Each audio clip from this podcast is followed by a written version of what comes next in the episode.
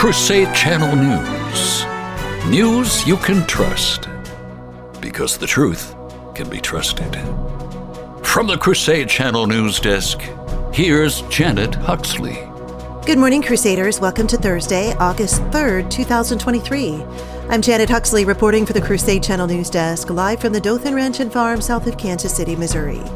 This report is brought to you by the Founders Trade and Post, featuring our very own gourmet coffee, Capuchin Dark Roast, in whole bean and fresh ground. Start your morning like a crusader with a fresh brewed cup of Capuchin Dark Roast coffee, available at mikechurch.com forward slash shop. Here's what to listen for this hour Meta has begun to remove news content from Facebook and Instagram in Canada.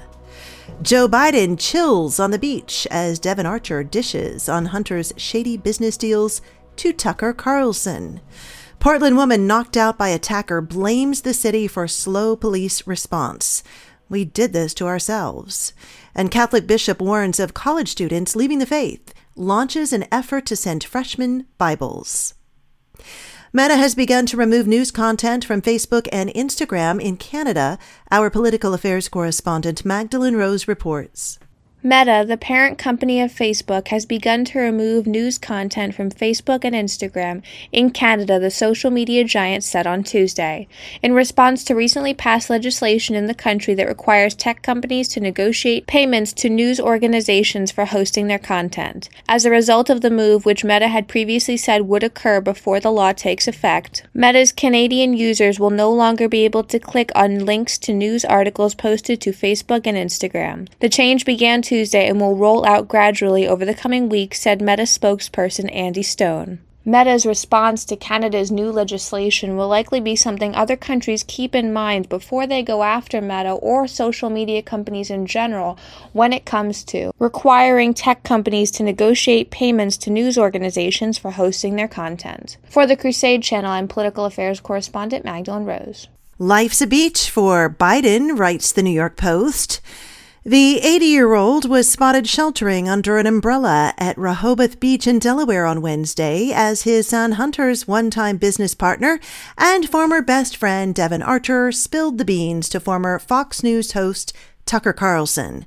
The conservative personality released the first part of an interview with Archer on X, formerly known as Twitter, at 2 p.m., minutes before Biden was spotted making his way down a path to the beach, accompanied by Secret Service agents.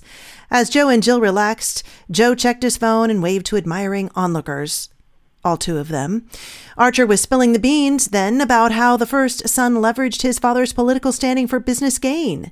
The brand of Biden, you know, adds a lot of power when your dad is vice president, Archer explained, adding that Hunter was the guy that was the expert in knowing the guy. A Portland doctor said a homeless man knocked her unconscious while walking in the city, and then she waited more than 20 minutes without a police response. I do not hold the police accountable for this at all. I hold our city accountable for defunding the police. Mary Costantino, a radiologist, told Fox News. We don't have enough police force to protect our citizens, and we did this to ourselves. The attack happened shortly after 10:30 on Friday night. One minute, Costantino was walking in southwest Portland with a friend, and the next, she woke up on the ground, blood pouring out of her mouth. She was sure she was about to be killed and immediately dialed 911. I thought we were still being sort of attacked in some way, she said. I was like, I'm going to just try to verbalize a report of what's happening so there's some record of how I died. As the situation cleared, Costantino realized she was not dying. She had been struck in the face by an aluminum water bottle hurled by a man, she said. There had been no yelling, no sign of danger to give her time to defend herself, and she credits her friend with saving her from further harm. A spokesperson for the police department said at the time the call came in, there were officers actively on 26 calls throughout the city. There were zero free officers and another 52 calls holding. Our quote of the day May Christ be heard in our language, may Christ be seen in our life, may he be perceived in our hearts. St. Peter Damian. And coming up, our saint of the day, the first martyr. You're listening to Crusade Channel News. Hey, my incorrigible bibliophile bros, if you only have time to read one book this summer, well, then go ahead and read the Holy Bible. But If you have time to read two books, then read The Restoration of Christian Culture by John Senior. And for extra credit, if you have time to squeeze three books in, then add The Destruction of Christian Culture by Mr. Senior. All available in our massive book selection at shop.mikechurch.com. Our saint of the day is Saint Stephen, the first martyr. In fact, today is traditionally celebrated as the feast of the finding of Saint Stephen, the first martyr.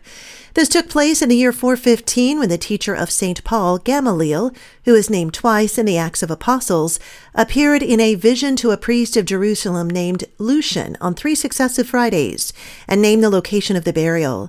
Gamaliel further revealed that he himself had taken charge of St. Stephen's body after his martyrdom and buried him on his property near a village that bore his own name.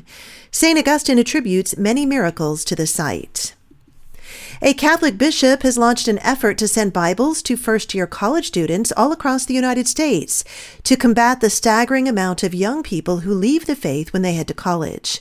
According to the Pew Research Forum, 79% of former Catholics left the church before the age of 23. Another recent report from the Sunday Visitor, citing a recent Gallup poll, shows that belief in God and heaven took a dive 16 points compared to a Gallup poll in 2001.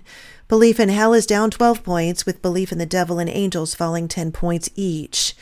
In an effort to reverse the trend, Bishop Robert Barron, one of my favorites of the Diocese of Winona Rochester, is moving to provide college freshmen with a paperback copy, The Word on Fire Bible, the Gospels. He said, I am convinced that the Word on Fire Bible is a powerful evangelical tool that can transform people's lives, both those who are already engaged in their faith and those who are in danger of leaving the flock, he said in a statement.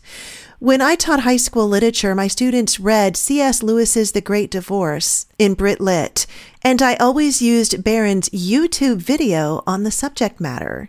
Google Barron's assessment of The Great Divorce. Send me your tips to janet at crusadechannel.com. Stay tuned to the Crusade Channel with live breaking news updates all day and the best live talk radio anywhere. Up next, the Mike Church Show continues. You're listening to Crusade Channel News. I'm Janet Huxley for the Crusade Channel, seeking news and finding truth.